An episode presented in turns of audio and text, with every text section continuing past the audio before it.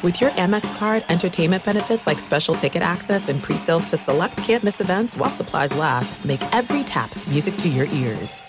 When you buy Kroger brand products, you feel like you're winning. That's because they offer proven quality at lower than low prices. In fact, we guarantee that you and your family will love how Kroger brand products taste, or you get your money back.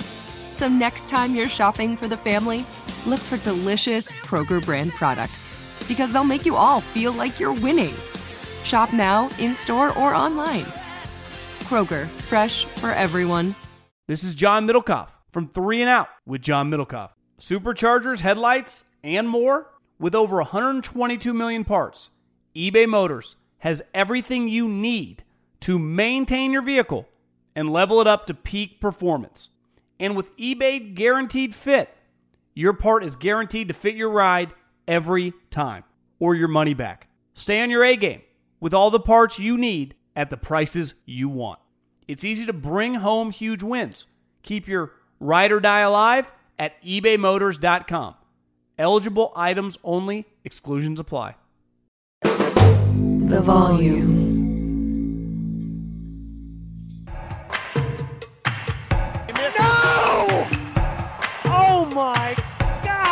Could he do that? Are you on Donate What? Charles Darwin. The nerves is where it's at. Welcome everybody back into Nerd Sesh. As always, I'm Carson Brever, and alongside me is Logan Camden. And today we are going to be giving some of our biggest NBA draft takeaways, discussing the biggest winners, the biggest losers of the night, and some of the teams whose drafts really just interested us. Shout out to everybody who watched along for our draft live stream through the lottery last night. That was super fun having Colin and Jason on and all of you guys following along with us.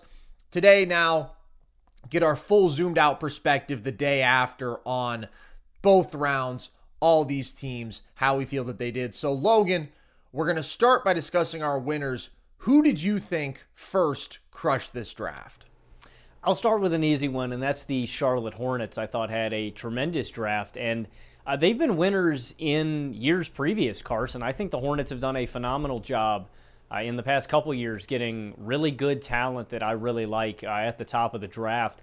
That's the one thing that concerns me. Uh, the Hornets do not have a great track record of developing any of this young talent or really giving them opportunities and seeing what they can do on the stage, but there's certainly a lot of uh, a lot of young talent in Charlotte cumulatively that I like. On drafts previous, I'm referring to guys like Mark Williams, uh, who I like, who I think could be a really good dominant uh, interior presence at the five for them. Uh, James Bouknight, Kai Jones, I think are all guys that they've done a good job with in the past. In this one, I think they get the outright second best player in this draft class in Brandon Miller, uh, and I thought that Jason, uh, again, uh, thanks to him for coming on the show. I thought he did a great job of breaking down the different archetypes and how they're conducive to winning. I, I just think the Brandon Miller archetype is a better one to bank on, the star scoring wing. And I think it fits the Hornets a little better, too. Again, you're slotting in an elite catch and shooter, nearly a 40% uh, three point shooter last season at Alabama. Uh, next to LaMelo Ball, one of the best young playmakers in basketball. I think Brandon's going to be an elite defender in any role you stick him in. Point of attack, off ball as a help side rim protector. He's got all the physical tools there. He's got a really nice fluid handle where I think he has upside as a uh, primary initiator and on ball creator. Uh, I just really like the fit, and I think Brandon Miller uh, is a freak of an athlete too. I think he's got real chance to be a uh, a star scoring wing that's you know averaging 20 points a game uh, in this league one day. But I also like what they did on the back half of this draft too, Carson. I think they get a fringe lottery guy for me and Nick Smith Jr.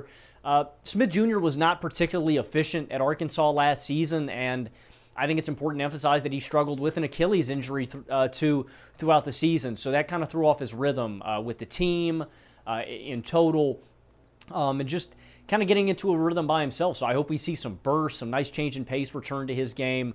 Um, and he's even more explosive uh, at the NBA level. Smith Jr. has a really nice feel out of the pick and roll, a really nice in between game, some of the best. Uh, just feathery, soft touch that I've seen around the rim and in the lane. That's something that I really bank on and I really like. Again, it is a bit crowded in Charlotte, especially in the backcourt. You've got Bouknight, you've got LaMelo Ball, you've now got Brandon Miller fighting for minutes either at the two or the three. And so I don't really know if he's got a rotational spot immediately or if Nick Smith Jr. is a guy like they did with Bouknight that they're going to send down to the G League immediately. Uh, that being said, I thought he was a fringe lottery guy, so to get him with their second pick, I thought was a home run. And then uh, I like Amari Bailey too, Carson. Uh, I'm not the biggest fan. I like Smith Jr. and Brandon Miller a lot more as picks, but uh, I think he's going to be a good catch and shooter off ball. Uh, shot uh, 52% on catch and shoot attempts last season, just 22% contested. He's not a great dynamic creator off the dribble. Uh, shot just 35% in the mid range, 37% uh, off the dribble. But uh, I, I, like Amari Bailey, and I think he could be uh, a guy down the line that gets rotational minutes, has a long wingspan, could be a plus defender, is a plus cutter, an intuitive player. I don't really see him as a primary creator or a guy with the ball in his hands, but I think he could be a decent off ball weapon. But again, I thought the Hornets hit an absolute home run uh, with Brandon Miller. I thought they got great value with Nick Smith Jr. with their second pick. I just cross my fingers that the Hornets can competently develop these guys and bank on them and progress them to star level because that is something that has just frankly been an issue in Charlotte for a long time now, Carson. So they've got a lot of talent that I like. I just want to see these guys progress and, and turn into the pieces that we think they can become. I think Charlotte's a winner here too, but I also don't think that we should be praising their overall drafting prowess historically. Like you mentioned, Bouknight and Kai Jones, those were two picks that I liked at the time. I mean, I loved Kai Jones. He had tons of it felt like untapped potential just with his p- potential skill on the offensive end with this dynamic athleticism and these defensive tools, but that potential remains untapped. Like he's not a rotation NBA player at this point. James Bouknight was the 11th pick of the draft. He's I mean, they're they're like G League player. They're like G League All Stars, Carson. The G oh League highlights God. are insane, man. Logan, that's not the goal. I know the G League is your passion, perhaps above the NBA itself. I just want to pump the brakes there a little bit. But that doesn't detract from the fact that they made the right pick at number two to me. It wouldn't have been like a disaster if they got Scoot Henderson, right? I mean, that's a phenomenally gifted prospect. But I do agree. Miller has the more malleable, versatile skill set that gives him a higher floor. He does things that tend to impact winning with his defensive versatility, with his offensive versatility, the lethal spot up shooting, the ability to attack in multiple ways out of transition, his feel out of the pick and roll, which I think is impressive, some of the playmaking chops, his manipulation of defenders that's more advanced. You combine that with plus athleticism, all these things. I just think he's a home run wing prospect, and I think is a better fit in Charlotte, who is more likely to lead to high level winning basketball down the line. Nick Smith, that's just a great talent to get at 27, dude. This is a guy who at times looks like a future star guard, just with the dynamism of his off the dribble shot making, with the flashes of playmaking, with his twitchiness and fluidity as a mover. He was the number one prospect coming out of his high school class for a reason. The consistency has to be better, really, in every phase. And it was a roller coaster for him last year at Arkansas. I agree with you. I don't necessarily see a role for him immediately, just given on how dependent he can be on his own scoring ability, creation off the dribble. And you already have LaMelo and Rozier in that backcourt. But I think he is a long term, high upside kind of project that I'm fine with Charlotte taking. It's not like they need win now guys. Yeah, I want to see them bolster that front court, especially with the questions about the futures of Oubre and maybe Miles Bridges in Charlotte, but Miller addresses that at the top of the class. And Amari Bailey at 41, I believe it was. I'm good with that. I think that he is a guy who has a very solid defensive foundation, super competitive, good athlete. You mentioned the spot up shooting, not a guy with a lot of creation upside, but you don't need that in the middle of the second round. So I like what Charlotte did. I also like what Portland did with the number three pick and in the remainder of their draft because they had a no brainer selection to me. Once Scoot was there, you take him. As I've said before, I think he is more important than Damian Lillard at the point that the Blazers are at just because they are not in a position to easily move into contention. I don't care what the rumors are about trades for stars that they could package around that number three pick. It is not a wise thing to mortgage your future to bring in a Zion Williamson or Karl Anthony Towns when that isn't going to push you over the edge into contention. I think Scoot is unique athletically, talking about explosive quickness, vertical athleticism, and power, has really high playmaking potential with his ability to make advanced reads, with his live dribble passing out of pick and roll, and with his ability to pressure the rim. And then I do think has the tools to be a plus defender and is not a reliable, proven catch and shooter, which is why I don't think he would have been a very good fit alongside LaMelo. That backcourt would have been crowded. They're both ball dominant guys, but has shown real flashes with the mid range pull up game. Mechanically looks okay. I have some faith in his shot panning out. So he was the best guy. I think getting him is a win, he's a foundational piece. And now they're going to have to look themselves in the mirror eventually and move on from Dame because this whole setup doesn't work and they can't be in basketball purgatory forever. Kris Murray at number 23 is just one of my favorite late first round picks. I think this is a guy with a really high floor. He's going to be 23 when the season starts. So I do understand some of the slippage from him. I mean, this actually isn't any lower than he was expected to go. I think maybe it's a little lower than his talent level dictates he should have. But versatile offensive guy, mismatch attacker as a driver, where he plays with great pace and has really impressive touch skilled finishing. Out of the post, a good spot up shooter and a guy who will defend multiple positions at a high level, and really the most promising young front court piece for Portland maybe the approach for them should have been high upside guys all around because I do think they should be adjusting towards this younger timeline. I just think Murray is really good. He's a guy who I want on my to- on my team period. And then getting Rayan Rupert with the 43rd pick who's been playing for the New Zealand Breakers, I thought was fantastic value. I think Rupert is a highly competitive, really promising defensive prospect, six seven with a 7'3 wingspan, unbelievable hands, disrupts ball handlers a ton with his length and his instincts there. Is a guy who can block shots as an on ball defender because of those same traits, and who offensively has some real playmaking chops and transition out of the pick and roll, some real ball handling skill, change in pace. Like there's a, a craftiness to his game along with those great athletic tools. He's got a runner that I like good in transition, nice body control. So I just think if his shot comes along, I mean, you're talking about the 43rd pick in the draft. That could be a home run. So I thought they added two quality wings, one who's a bit more of a project, one who's very pro ready, but both of whom I like a lot in terms of the value. And they added their foundational star guard.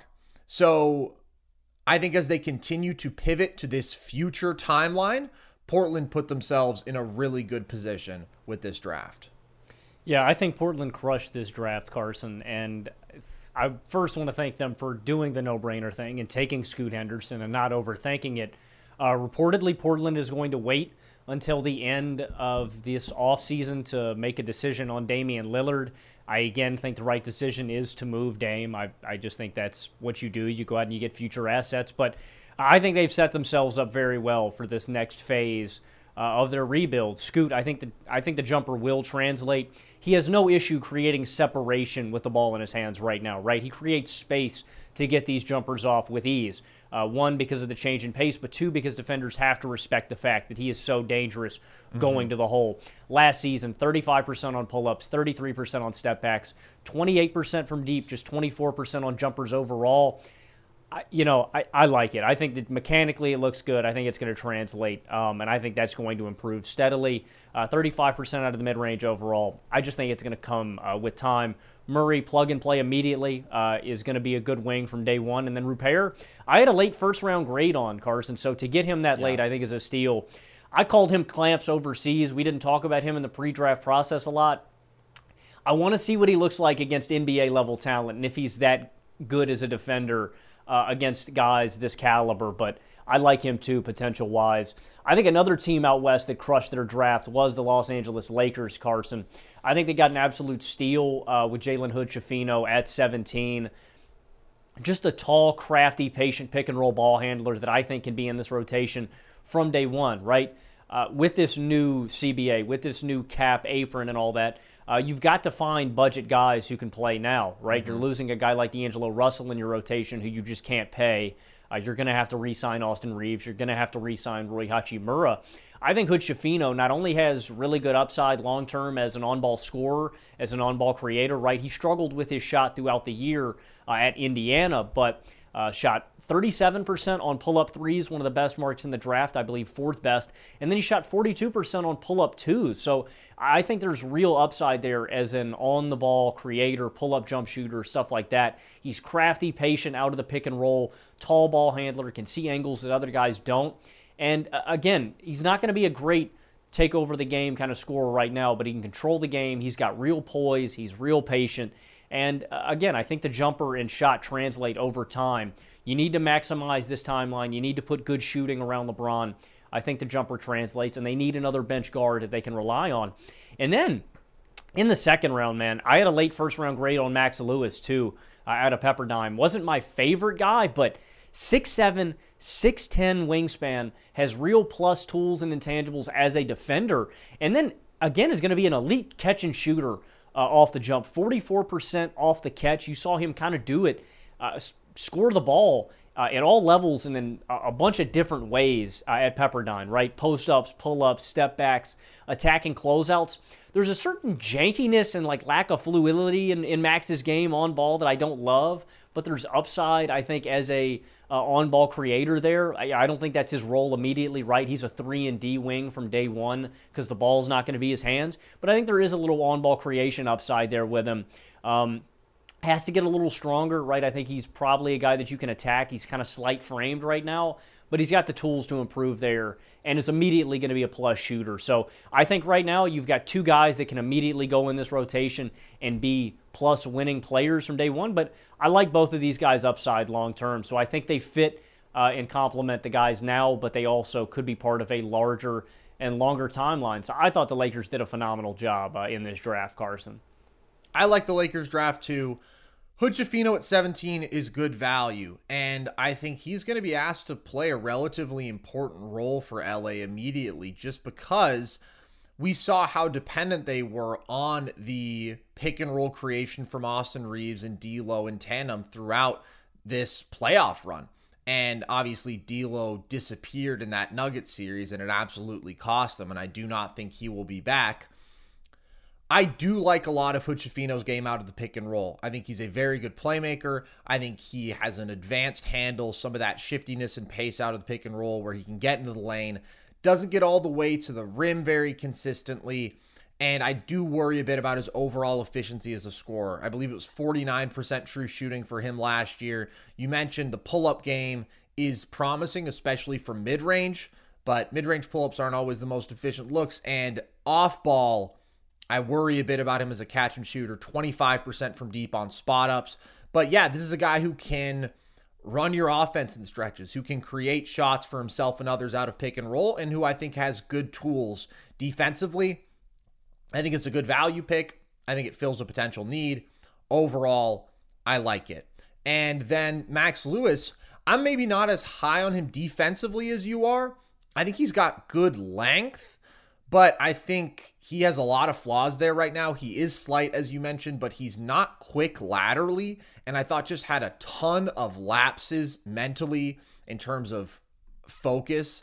So I'm not super confident in him just coming right into the league and being an impact guy defensively, which is hard to expect of any rookie. I think he's pretty far away, but I really like his offensive game. 44% on catch and shoot threes.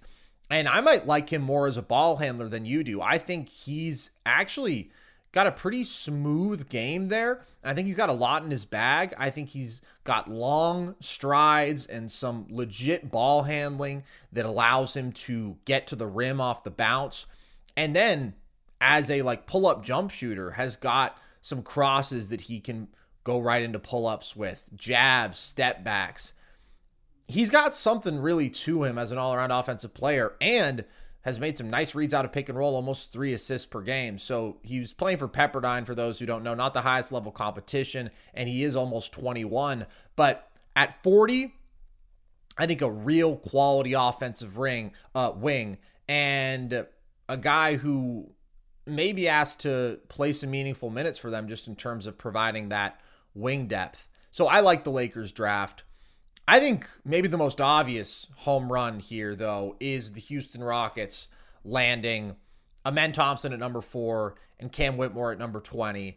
I thought Amen is just in a different tier in terms of talent from anybody else who was available. I think he is an incredible athlete at six seven, the quickest first step I've seen from anybody of that height, jumps out the gym, incredibly high playmaking ceiling. Houston needed that primary ball handler who they could really believe in, who could create for their other score first guys at a high level. I do believe Amen is that with this awesome transition potential and a really high defensive ceiling. It's going to be a question of how honest he can keep defenders in the half court playing drop coverage. He needs to be more consistent from that floater range, and his jumper needs to be more consistent, period, point blank. But the ceiling is the roof for this kid. I mean, truly superstar potential. I think he was absolutely the right pick. And then Cam Whitmore, dude, we were talking about going five to the Pistons, and I think had one of the more inexplicable precipitous falls that I could think of in recent draft memory. He's just a different level of talent than a lot of the guys who went above him. Like this is a incredibly dynamic athlete at 6'6, 235 with a 40 plus inch vert. He is a bulldozer getting to the rim. He was a good catch and shooter. He has some creation for himself with the step backs, not overly advanced as an overall on ball creator. His playmaking leaves a lot to be desired right now. But the sheer value of his closeout attacking, spot up shooting, transition with his athleticism, and he wasn't a consistently great defender, but there's undeniably potential there. I mean, at number 20, dude, people have talked about the athleticism. It is actually laughable. Like Amen Thompson, Jalen Green, and Cam Whitmore on the same team. The highlights coming out of Houston are going to be absurd. Yes, all of these guys need to refine their games. They need to learn how to play basketball in a totally winning context. All those things can be true, but it's a very young core. They've got time to figure it out. They've got a good coach coming in now in Ime Udoka. And bottom line, they nabbed phenomenal talent in this class. They got two six foot seven guys with seven foot wingspans and 40 inch verticals. I don't think you can go wrong. I mean, you talk about the absurd value that you get with Cam Whitmore that late in the draft. I think they had the best draft out of anybody, man. I mean, absurd value, absurd athletes.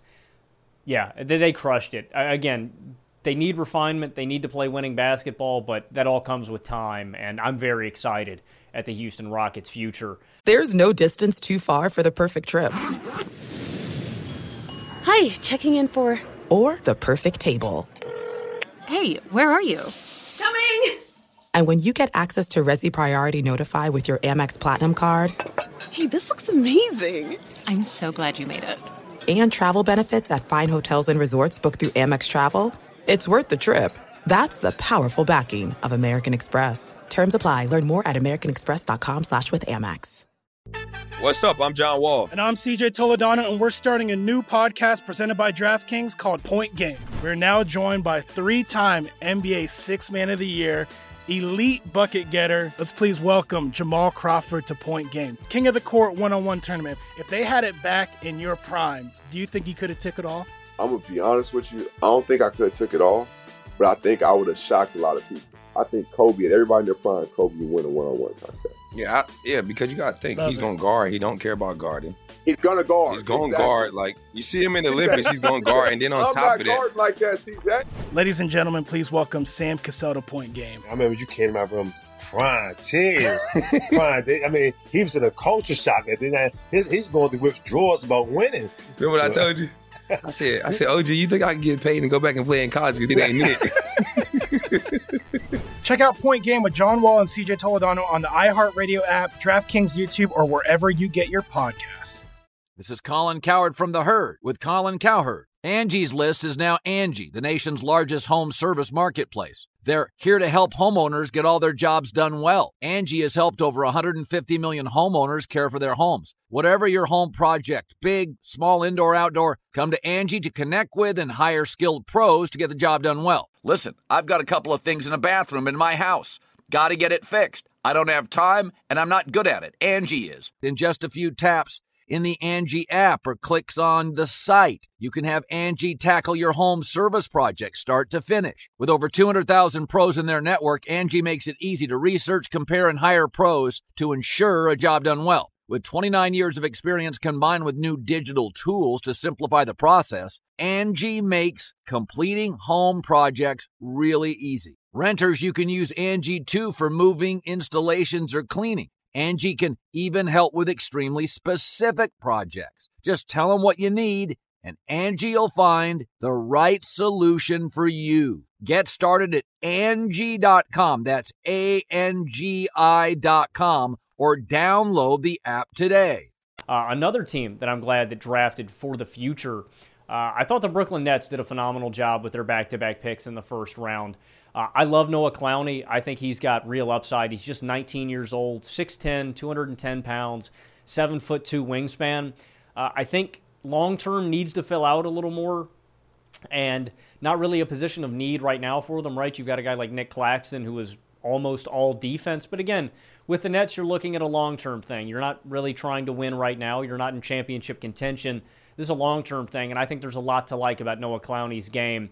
Uh, his touch on the inside, his ability uh, as a cutter. He shot 69% at the rim in the half court this last season. He shot 67% on all attempts uh, at the rim. And so I think he's going to be a really good roll man, a really good cutter off ball. But I think there's real upside as a pick and popper and a jump shooter in the long term. I like him mechanically. Um, 95% of his jump shots were catch and shoot attempts. He shot those at just a 29% clip uh, 34 of 117, right? The numbers aren't great, but I think long term it's encouraging that he's already shooting that. He's getting comfortable with that range. And I like him mechanically. I think he could be a good jump shooter in the future, but defensively is where he really shines. Carson, defensive field goal percentage of 36% this last season. That's in the 89th percentile when guys were guarded by Noah Clowney. That's ridiculous uh, for a guy this young. And I think there's real defensive upside. As a four, you know, as a help side guy and a versatile defender, because I don't think he's just a rim protector and help side guy. I also think he's a guy that can go out on the perimeter and hold his own. So I think he's a versatile defender, too, that you can slide in at the four or the five long term if he rounds out and gets bigger. So I love the Clowney pick for long term. And then you get a guy like Dariq Whitehead. There's always a spot for shooters in this league. Dariq Whitehead is one of the purest shooters in this draft class. 44% on catch and shoot attempts last season. Was a good shooter off the dribble. Uh, Brooklyn will be able to utilize him in a bunch of different actions, spot ups, pin downs, DHOs, stuff like that. But again, Whitehead struggled. Uh, I noticed this. I noted this a couple pods ago. Uh, has had two major foot surgeries. Uh, injured himself his first week at Duke in team practices.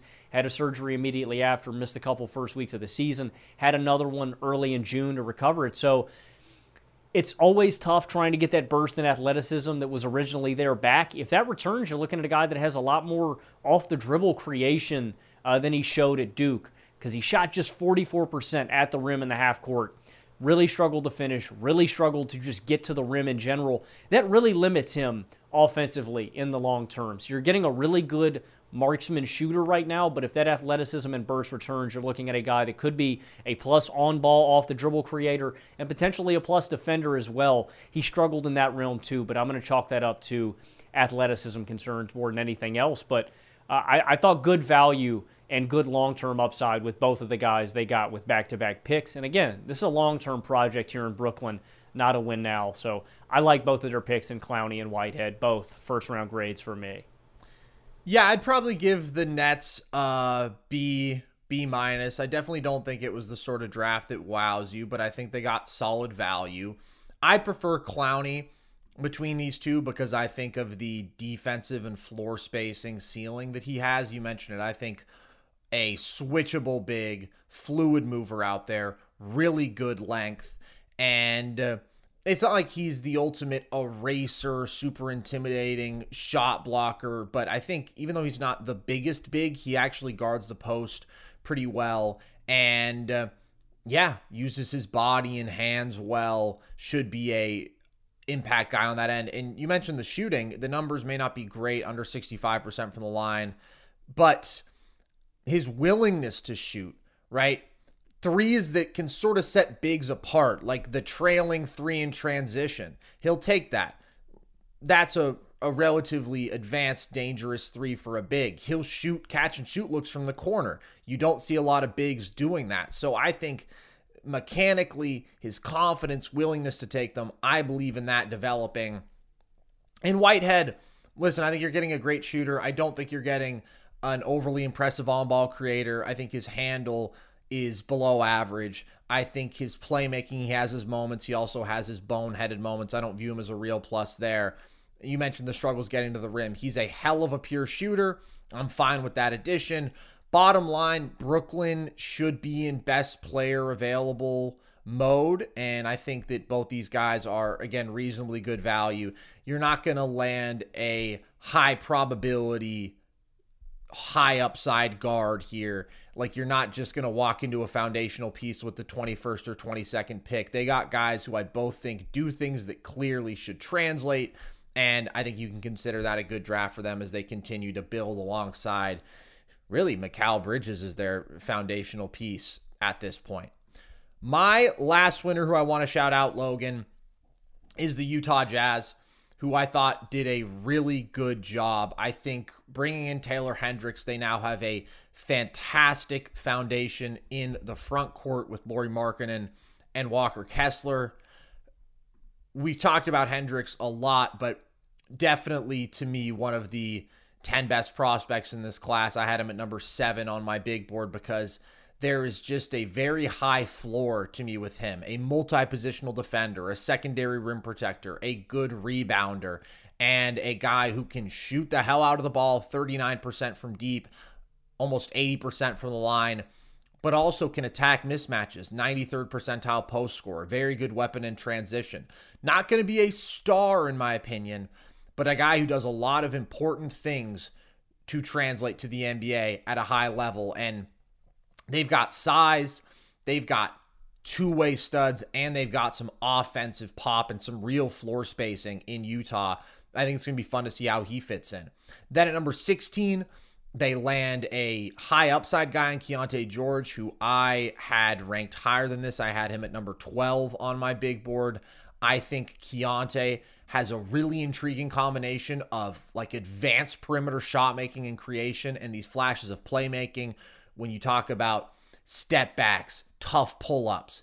He's just a hell of a shooting prospect to me. And then out of the pick and roll is a willing passer who does some impressive stuff. Again, makes mistakes. He had more turnovers than assists per game, but the mentality, the vision, the ceiling is there for him. And I think Utah is in a spot where you initially mocked Cason Wallace to them at number nine. I think that that stabilizing point guard presence who could do what Conley did for them a lot of last year would be great. But I also think taking your chances on a dynamic perimeter shot maker who can play on or off ball is uh, a win for them and just one of the best players on the board at that time. And then Brice Sensabaugh number 28 is somebody who we did not talk about a lot in the pre draft process out of Ohio State, but whose game I really am pretty optimistic about. I think this is a guy who has legitimate shot creation to him.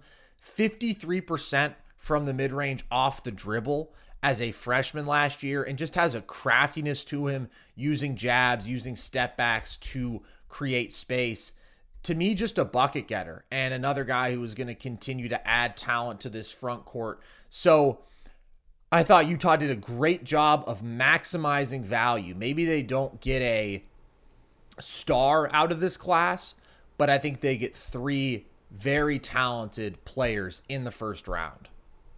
Yeah, I, I wasn't in love with Sensabaugh's game. Uh, I, I don't know if he's ever a plus defensively, but as a bucket getter, Sensabaugh is a pure bucket, man. Uh, somebody that was underrated through the class. I thought Utah had probably one of the three best uh, classes uh, of everybody, man. They really, if they get that point guard, man, I can legitimately maybe see them being a, a, a playoff team next season, man. I mean, they played hard already. They had a great offense. Uh, they were engaged defensively. Like I, I, legitimately think that Utah has that upside if they get that point guard. Uh, my first loser uh, of the draft is going to be the uh, my first and only loser of the draft. Actually, is going to be the Miami Heat. I don't really get it, Carson. I'm I'm to be honest. Uh, they get Jaime Jaquez Jr. out of UCLA. He's 22 years old, and maybe there's something I'm missing, right? Miami's always good at finding studs, at finding dogs, at finding guys that just work in the rotation, right? I mean, we all knew the, we all heard however many numbers, all the undrafted guys down the roster during the playoffs, right? So maybe there's something I'm missing. Maybe there's just a dog factor uh, in in Triple J here that I'm missing. But I just I wanted them to go out and get a, a five man if he was available. I know the big class wasn't that deep. I was tired of Cody Zeller minutes. I was hoping they'd explore that maybe. Uh, so they don't go out and get him. They get another wing, and I'm I'm fine with that. But I, I was hoping for maybe somebody with just a little more athletic tools, right? I think that's what Miami's really missing is they have all these floor spacers, but they're not overly athletically imposing, so they can kind of get picked on defensively, and that's my really big issue with Jaime. He's really crafty and really versatile. He's got an absurdly good post game for a guy who's six foot six. Um, he, he, they used him in, as a pick and roll ball handler. They used him as a pick and roll roll man. Uh, he had some shot creation off the dribble, a little bit of a fadeaway. Like he's just kind of a crafty bucket, just not overly athletic, but I, I picked him as a guy who I really thought could get picked on defensively at the NBA level, in my opinion. At, at, at, college, he was versatile. You know, they switched him on to bigs, they switched him on the perimeter. At the NBA level, I just see him kind of being a target. Uh, I don't think he's big enough to where you can legitimately switch him on to bigs. He's got a 6'10 wingspan, but he's not a great vertical athlete, and he's not crazy strong. Um, I saw him routinely uh, attack closeouts at, at a really poor level, and I don't think he's uh, fast enough to contain quicker guards on the perimeter. This is a guy that isn't explosive athletically when creating from the perimeter on offense. He shot just 29% at the rim uh, this past season. He's not really great at attacking closeouts or getting downhill. Um, and at times could be an isolation and score first guy that would disrupt the flow of the offense at UCLA. And I don't really see him being able to do that at the NBA level. So I just think he's I think he's mid. I think he's mid. I don't really think he's a complimentary piece. The biggest thing to me is his athletic limitations. Carson is. I really see him getting picked on defensively uh, at the next level. Eh, eh, like I said, Miami's track record of scouting guys, of drafting is immaculate, of developing guys is amazing, and they always end up getting dogs. So maybe there's a dog element that I'm missing with with Jaime, but I think he's athletically limited, and I just think he was kind of mid in every other area. So I didn't like the pick, and I thought this was a team that desperately needed to add another rotation guy to reload for this next potential championship run because they're not losing a whole lot of guys. So I was disappointed with the pick. I thought Jaime was a second round talent at best. I can see the vision here from Miami because Jaquez is 22. I think is relatively pro ready. I think is. Uh, although an athletically limited defender, a consistent high effort guy, has a high IQ as a helper, offensively is versatile, does bring some solid size as a wing here for a team that was consistently much smaller than their opposition. And they do need to inject a rotation guy, especially with Strus and Gabe Vincent coming available now, not being able to keep those guys on the cheapest possible contracts anymore. I just think it's a reach. And I have some of the same concerns about Jaquez's limitations. I've watched a lot of him as a UCLA guy. I covered ASU basketball for a couple years and just generally pay a good amount of attention to the Pac 12. And he always felt to me like the ultimate college bucket. You mentioned his craftiness, right? You don't see a lot of six six guys getting their repeated post touches and going to work with their pivots and their fakes and their turnarounds. And Jaquez is crafty and effective as hell down there. And I do think he'll be able to attack some mismatches, but I also think he's going to get less touches there. And I think he does have that versatility to be used as a screener, and he is solid spotting up. And I think he's a pretty solid passing prospect. But I just think when you consider his athletic limitations, vertically and in terms of lateral quickness, that's going to limit his defensive impact no matter how much effort he plays with and how smart he is. And he's really a mediocre perimeter shooter, despite being very good out of the mid range.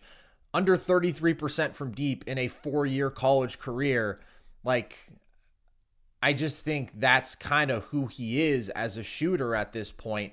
And being 22, it is a reach to me. I was not a big fan of this pick. And I think if you're going to take a win now wing, I would have preferred a Kris Murray for them, who has tons of offensive versatility, who has better size, who has much better defensive tools. That would have been my preferred pick if they were going to go that direction. My loser is the Washington Wizards, and we were both very surprised on our live stream when they took Bilal Coulibaly at number seven. And it's not that I dislike Coulibaly. I had him as my number 14 prospect, a lottery kind of guy. He's just too raw, in my opinion. And this is exacerbated by the fact that they traded up, given up a couple of second rounders to move up one pick with the Pacers. When Jarace Walker was a superior prospect, I do not believe that Indiana was going to take Coulibaly. It just felt like they got burned in that respect as well. I do see a real 3 and D ceiling with Coulibaly. Like he is a very good athlete and he's a good cutter. He's good in transition. He's good as a straight line driver, closeout attacker. He can finish around the rim. He has these flashes of good ball handling at high speeds.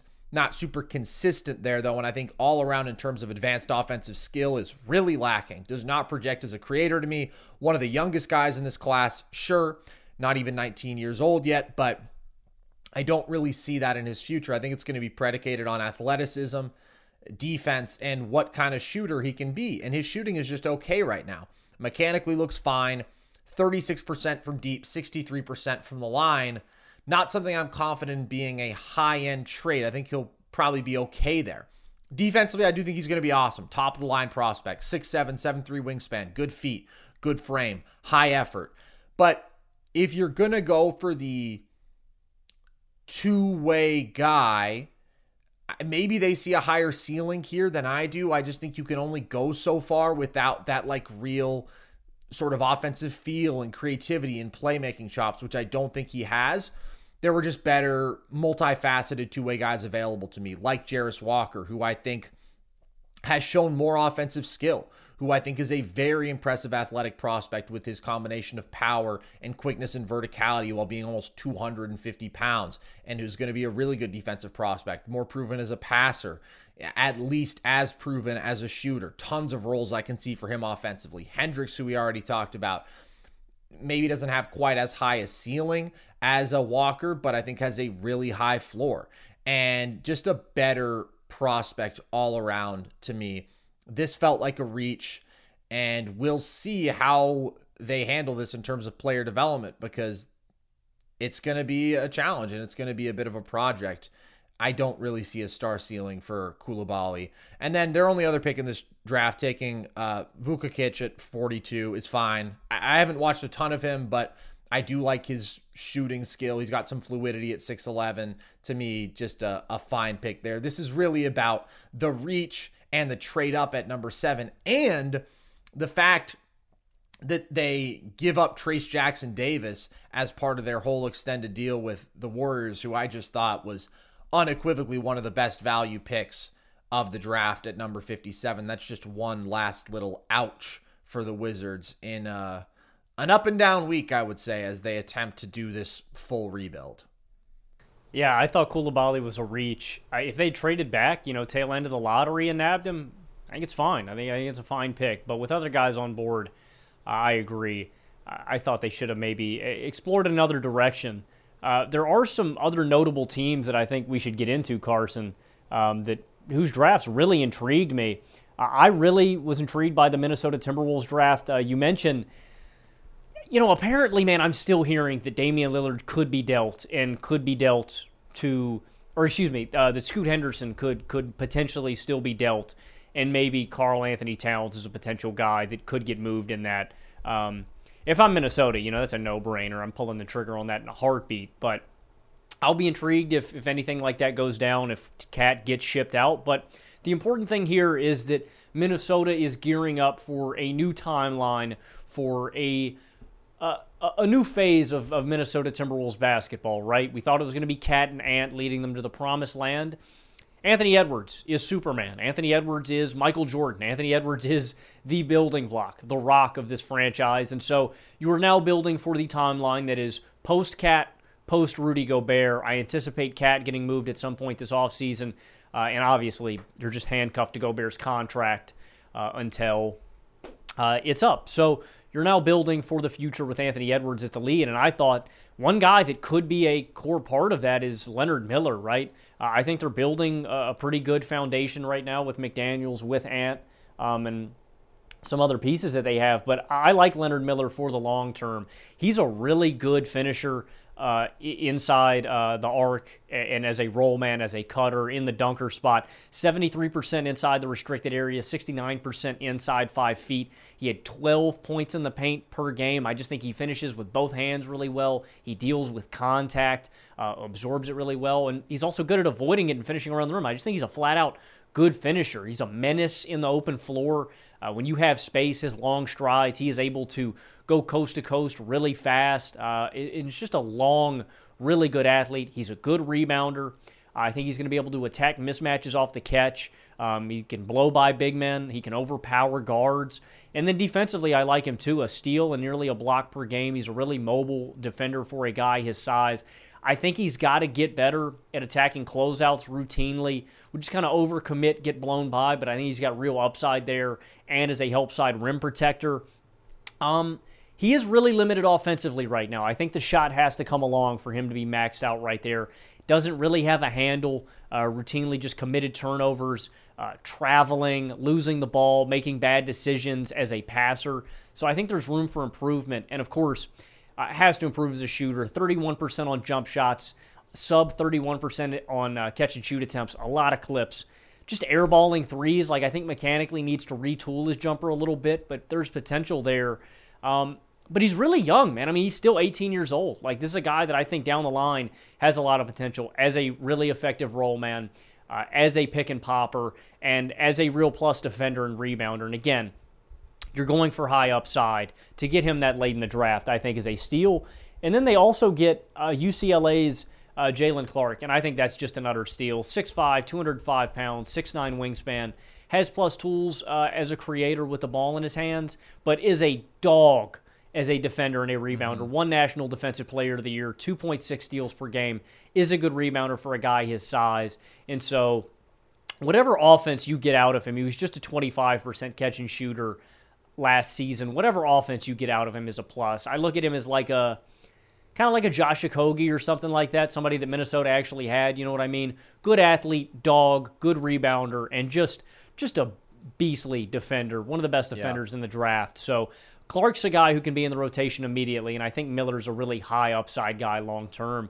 So, you know, nothing that's crazy significant. Minnesota, obviously not in control of their first round picks. They sold all of them away in the Rudy Gobert trade. Mm-hmm. Uh, but I thought they did really well with their picks uh, in this one. You get a plug and play guy in Clark, and then a really high upside guy in Leonard Miller long term. Yeah, I agree. They made something out of nothing, basically. I had Leonard Miller from G League Ignite as my number 19 prospect in this class. I think he is raw, but he has the potential to do so many things at a high level like really good athlete, great physical tools, awesome in transition, great rebounder, great finisher around the rim, really good tools to be a high impact, highly switchable, multi positional defender, and uh, has the flashes as a creator. Like, does some legitimately impressive stuff as a playmaker. I agree with you. He's got to improve his handle, his composure, his decision making. Needs to be a more consistent jump shooter. I don't love his mechanics. I do think it's promising that he's 79% from the line. Like, I don't view that as something that just you have to write off, something that won't work for him at the next level. I could see him becoming a solid jump shooter. And if he does, I mean, there is like star potential there. I'm not going to say that it's likely, but you don't often see this blend of athleticism and size and two way upside and, you know, some of the playmaking stuff. So I really like Leonard Miller. I think that's a good pickup for them. And then Jaylen Clark, it's just a specialist basically at this point. Like, I'm not super optimistic about his offensive impact, but I agree with you. Defensively, I think does an awesome job on ball, does an awesome job forcing mistakes in sort of a free safety role. That's just a guy who is going to get minutes in certain matchups, who is going to be a pesky defender, make people uncomfortable. And with the 51st pick, that's good value. So, Minnesota It is frustrating, dude, organizationally, just when you think about the fact that I understand them wanting to go all in on this timeline, but Anthony Edwards is 21 years old and they are now in a position where they can't acquire through the draft that blue chip talent to put alongside him. So I agree with you. I mean, a trade for Scoot, if that were on the table, would be fantastic for them. I love Jaden McDaniels, but it's just the young core is not in development there. So these were good pickups, but they can't solve that fundamental issue, which is the Rudy Gobert trade and what that's done to their construction. I want to talk about the Warriors, Logan, when we talk about interesting drafts, because this is a team that had a very active draft day beforehand, obviously trading Jordan Poole for Chris Paul. And they take Brandon Podziemski at number 19, who I think is an awesome fit offensively out of Santa Clara. Really feels like a Warriors guy, an elite shooter, like 40% from deep, and does it out of DHOs, off screen to some extent, pulling up from deep range. Really a complete elite shooting prospect, one of the few best in this class. But also beyond that, has like real on ball creation and playmaking chops, a nasty floater game, and a deep scoring bag. He's a guy who, as a bigger ball handler, will attack mismatches out of the post and has like a hook, has phenomenal touch out of there, and then has inventive passing, like high velocity whips and can make a ton of passes when he's playing at his own pace, in control, manipulating defenders out of pick and roll in the half court. And he makes good decisions. He makes quick decisions, really good ball handler. Like, this is a guy who I think you can put in pick and roll and against second units can create really good shots and who you can also put in an off ball role and know that he is going to be a lethal shooter, a guy who can work his way into the lane and get shots in that sort of short mid range area. Really, the concern with Podziemski and the reason he's not a lottery guy, because offensively he's that good, is that I think he's going to be attacked defensively. I think it is a legitimate concern. Although he has solid size, he's limited athletically, really struggles with quick guards, not good containing them at the point of attack, and just generally allows a lot of easy drives, just doesn't impose himself physically.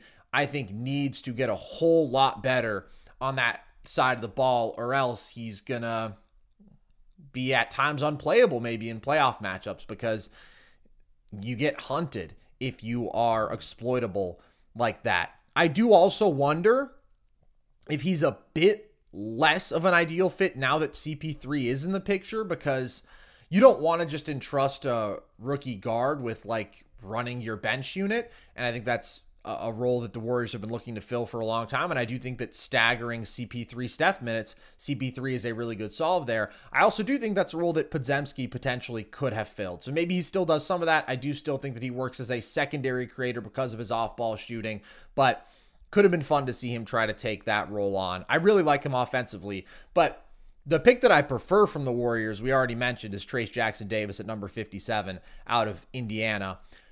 23 years old is to me the only possible reason that he could have fallen this far because there is so much that this dude does well. An extremely athletic rim finisher, elite leaper, a guy who can just go up there and get lobs and has a great second jump is an awesome finishing weapon as a cutter, as a roller. But beyond that, really good in transition. That can be as a rim runner or as a grab and go guy because he has a level of comfort as a ball handler for a big that is really impressive and is a damn good playmaker. Four assists per game, does some advanced stuff like live dribble passes he's whipping with one hand, throwing these jump passes, is a good short roll decision maker and his handle allows him to do some attacking facing up. He's got this agility and creativity as a finisher around the rim beyond just his sheer athleticism. And then defensively, I think is a legit high level rim protector, 7 1 wingspan, 2.9 blocks per game, and is an agile mover, switchable. Great rebounder. I mean, one of the most productive players in college basketball, period. He was putting up like 21, 11, 4, and 3 for a reason. And uh, he's not going to be a floor spacer. And, you know, he doesn't have great size. He's six nine. He's got solid length, great athleticism. But at times out of the post, that's not really his strength as a defender. But I think when you talk about rim protection, decision making, athletic finishing, the Warriors could certainly use more size, more rotation caliber players there, and more rotation caliber bigs. They don't care that he's 23 years old. They're committing to this all in window. They just traded Jordan Poole for Chris Paul. So I love this pick for them. I think it is up there for the pick of the draft. I think he's a rotation dude immediately, and they needed that. 100%. I was absolutely astonished uh, that Trayce Jackson Davis fell this far. I had a late first round grade on him. I thought, like you said, man, play immediately. I also think uh, he's a smart pick and roll defender too on that end. Outside of what he brings, like again, he's there's just veteran polish here with Trayce Jackson Davis that you have to love. He's also a good short roll decision maker. I, think he fits with the Warriors. And again, you need guys that can play right now. You needed size. I thought it addressed some big needs, and I like also I like Podziemski's uh, offensive game as well, dude. I thought I thought it was a really good draft for the Warriors. Um, my final team that I think was really interesting uh, in the draft that is the Dallas Mavericks, and I did not love uh, their first round selection with Dereck Lively. Uh, I, I, thought it was a bit of a reach for him. I thought he was a mid first round kind of guy. I thought at that pick, uh, with the Cam Whitmores of the world available, uh, I, I, thought maybe should have gone with that. You know, I think a valuable wing or a floor spacer or something like that, just a little more valuable. And again, I think Dereck Lively needs time to get better, man. I just I don't know if he's a G League guy off the bat. I don't know if they plan on giving him a lot of minutes. There's just a lack of polish, right? He's just kind of a straight up big dude right now, seven one with a seven foot seven wingspan. And when you look at big value across the league. I thought maybe could have explored a, uh, another rotational guy that you could pay the league minimum, uh, a la JaVale McGee or something like that, exploring bringing him back and uh, having him take the five spot. So I didn't love the lively pick. I just think there's a lack of polish there. There's a lot of room for improvement in terms of finishing and filling out his frame and – yeah, just overall polish, man. Uh, also average, you know, over five fouls uh, per 40 minutes, too. There's just room for improvement there. I, I, do need to mention they get Rashawn Holmes. I think is intriguing offensively what he brings to the table as a spacer um, alongside Luka Doncic in the pick and roll game. Not a great rebounder, not a great defender, but offensively bring some creation there. I do like the other guy that they got. That's OMP. Uh, how do you say his name, Carson? I, I don't want to butcher this, man. Olivier Maxence Prosper. Yeah, he's going to be uh, Omax, OMP, uh, something like that from now on uh, on the channel. 6'8", 230 with a 7'1 wingspan, 35 inch vertical. So they do actually go out and get an athletic wing with tools that I like defensively, who I think has a decent offensive game, should be a decent floor spacer alongside Luka. I just really hated the first round pick, man. I hated reaching for Dereck Lively like that. I thought he was like a guy you take in the 20s or post Lotto. And again, I don't know if he's playable immediately. That's the thing to me. If you don't get rotation enough rotation guys alongside Luka that can competently defend, that can competently shoot, I just thought there were other routes they they could have gone that uh, just better value at that pick that fit their timeline a little bit better now. But I, I like OMP with their second pick, so I was a little bit conflicted with Dallas. I just thought there were better players on board that they could have gone with at 11 or 12, excuse me. Yeah, the Mavs draft has grown on me because uh, my initial hope throughout was that they would land a really good wing at number 10. And I thought, oh my God, here's Cam Whitmore sitting there for him. You get a potential two way plus, a good athlete, a closeout attacker. This guy's exactly what you need. It's good value. Take him. And then they trade back to 12 and they take Lively, which to me is still a reach. And I think it's for a lot of the reasons that we've talked about previously, which is that Lively has some intriguing things. Like he has a amazing frame, 7-1 with a 7-7 wingspan. He's a massive target. 97th percentile pick and roll finisher last year because I mean, you can just throw up a lob and he'll probably go up there and get it. And I think he's got soft hands. I think he's a coordinated mover for that size. And then he has this super high defensive potential, not just because of his great rim protection, but also because he's mobile and he's capable of switching out onto the perimeter. So I see the vision there. I see that this is a position of need unequivocally, but I do not think he's going to be above a replacement level uh, big. I mean, I don't think that he'll even be that as a rookie. I think he's too raw. I think he is too uh, underdeveloped offensively. Like, yeah, he can catch and finish open looks, and he's a bigger target than average. And you know what? He may be reasonably productive and efficient playing with Luka Doncic because who isn't, right? That guy just manufactures great looks for bigs out of pick and roll. Ask Dwight Powell how it's been playing with Luka. I think he's quite enjoyed it. So Lively, you know, could thrive to some extent in that role. But I just think you're not getting any of the bonus stuff from him offensively. Not a floor spacer.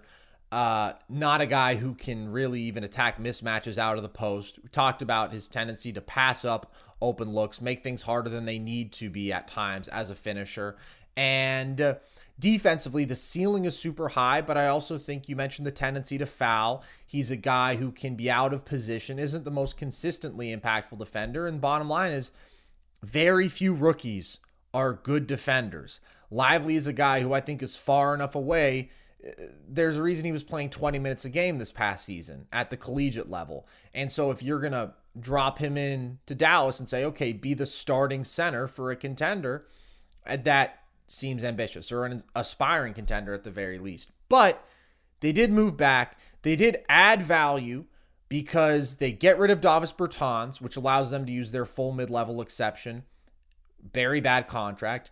And they're able to use their trade exception to get Richaun Holmes, who I've always been a fan of, Logan, just because he's got one of the sexiest floater games in the league. And yeah, wasn't really uh, a remotely important rotation guy for the Kings, but they're adding at least another playable big who with legit offensive skill. I mean, he will be their best big offensively if they let Christian Wood walk. Not a good option defensively, but you know, they're working with scraps here. Like they're not going to be able to just turn out the ideal two-way big that they want. So those two in tandem, you feel better about your situation at the 5 spot than you would have even if Lively is a reach. And then getting Omax, as we'll call him, I thought was a good job. And I thought that was their biggest need, right? An actual quality two way wing after they lost Dorian Finney Smith. He's a very good vertical athlete. He's a very good cutter. 34% on catch and shoot threes. I think will be a solid shooter. And most importantly, is a great defensive prospect with his physicality, his effort, his length. Just got great tools on that end. So I don't think he's a guy with creation upside. That's not what they need. I wish he was a bit quicker attacking closeouts. He doesn't always get by guys, and in the lane, he can at times be a little overly tentative as a finisher and do a lot of pump faking and pivoting. And sometimes he gets people to bite with that, and sometimes he doesn't. So he's not like the ideal 3 and D wing and I think he's going to have to consistently shoot the ball well at the next level which uh, he's not a great shooting prospect so I don't think you can just check that box immediately but they met their two biggest needs. They may not have gotten my favorite version. I'm not the most confident in these guys coming in and immediately having like positive impacts and being super refined. But I thought that they ended up doing a pretty solid job, especially when you consider the little bit of contract manipulation that they were able to work out with those trades. So, all in all, I feel better about Dallas now than I did when they first picked Lively at 12 because in a vacuum, his value is just not that of the 12th pick. There are better basketball players on the board there. Okay, last really interesting team that I want to talk about is the Denver Nuggets, just because uh, this is the defending champions and they really actively tried to work their way into this draft, swinging the deal with the Pacers, and they end up picking at 29, 32, and 37. And there's definitely a theme with the guys who they take. You get Julian Strawther out of Gonzaga, one of the best shooting prospects in this class, 41% on catch and shoot threes, 45% on spot up threes. really elite shooting prospect, 21 years old, ready to contribute immediately. Jalen Pickett, I think, is the pick that I might like even more. 23 years old. Again, they're not shying away from taking pro ready guys, nor should they, because that's exactly what they need. They're trying to contend. And uh, this is a guy who I think can command a second unit for them if Bruce Brown leaves. He played in a very high volume role at Penn State. 18, seven and a half, and six and a half a game were his averages. So extremely productive. But what I like is he's got really good presence out of the pick and roll. He's very physical as a driver. He does a good job of bumping guys, getting to his spots as he wants. Very patient, very controlled. Does a great job of trapping defenders in jail, as they say, sealing them off on his back with those hostage dribbles, and is a really good shot maker from that intermediate area very crafty, creating shots for himself, spins, fakes. I like his floater touch. And I think is a guy who's going to be able to create shots for his teammates as well. So they got two guys with clear pro ready skill sets. And then Hunter Tyson, I think is maybe a bit of a reach because I feel like his value is really predicated on shooting, but I do think he's a very good shooter. I think he's another old guy. Like he's 23 too, if I'm not mistaken. I think he's going to be targeted a bit more defensively. It doesn't necessarily have that same creation to his game. But all in all, I mean, they added a lot of shooting with two of these picks, and they added a guy who can run their second unit. And so I think they did a pretty solid job overall, especially when you consider that they were determined to be an active participant in this draft and to get better, and I think they did so. Yeah, I loved the Julian Strawther pick. He is one of the most deadly spot up options in the draft, and you can't go wrong, right? You add shooting around side Nikola Jokic. Win. Abs- absolute win. Um, so those guys are just maximized by having him on the floor. Uh, yeah, I, I, thought they did a, a great job. I liked I like the Pickett selection as well too, and who cares about if these guys are older, man? Can they ball? Can they ball right now? Cool. Let's put them yeah. in a rotation. Uh, well, but I'm super. Let me excited. just say, a lot of teams would care. The Denver Nuggets have no reason to care. Like, I think maybe some people would look at some of these guys and say, oh, are they reaches? Because that's not where I saw them on anybody's draft board. But you have to consider that the Nuggets are drafting with a contending mindset. Like they're not going to take Bilal Coulibaly, who's 18 years old. Well, they would have taken him at 29. But you understand my point. They want pro-ready guys, and that's what they got with all three of them.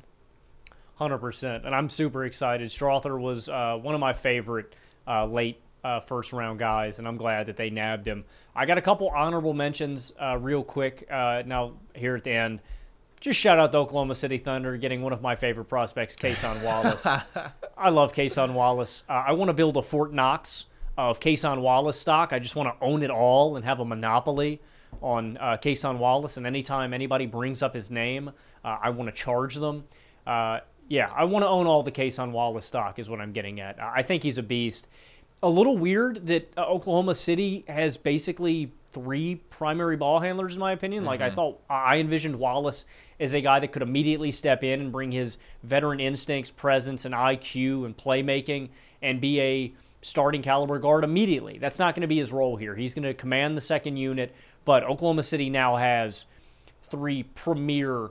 You know, I think Giddey and SGA are still in another tier than Cason, but three premier ball handlers and decision makers for all 48 minutes every night. And then another one of my favorite prospects. Uh, shout out the Chicago Bulls for signing uh, Adama Sanogo as an undrafted free agent.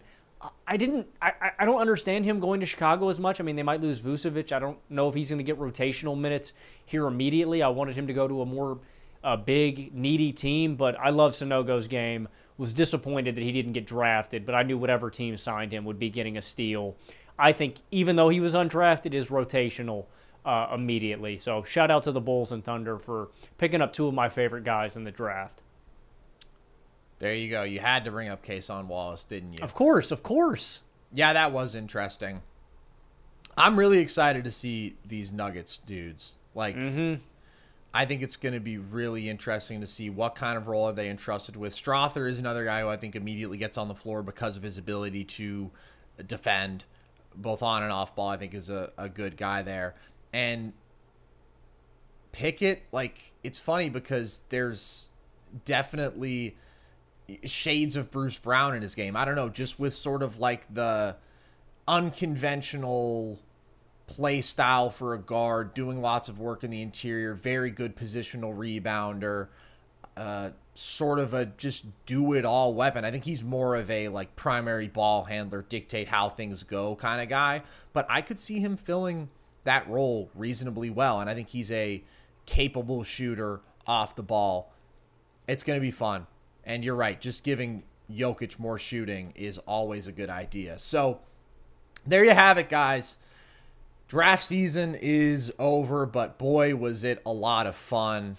I love this time of year always, and wouldn't have rather talked about it with anyone else, Logan, and appreciate all you guys tuning in. So if you enjoyed this one, then as always, please subscribe to the Volume YouTube page. You can find all of our content there. You can also listen to our podcast on all audio platforms. You can follow us across social media, TikTok and Instagram at NerdSesh, Twitter at nerd underscore sesh, and you can join our Discord where you can really just talk basketball, football with us whenever you want. That's at the link tree across our social media bios. And you can also buy some merch. Flex that hoodie, Logan. The flags behind both of us. You can get yourself a nice Nerd Sesh hat like this one. You can do all that at the volume store at thevolume.com. So, with that, as always, appreciate you guys. I've been Carson Brabber. I have been Logan Camden. And this was Nerd Sesh.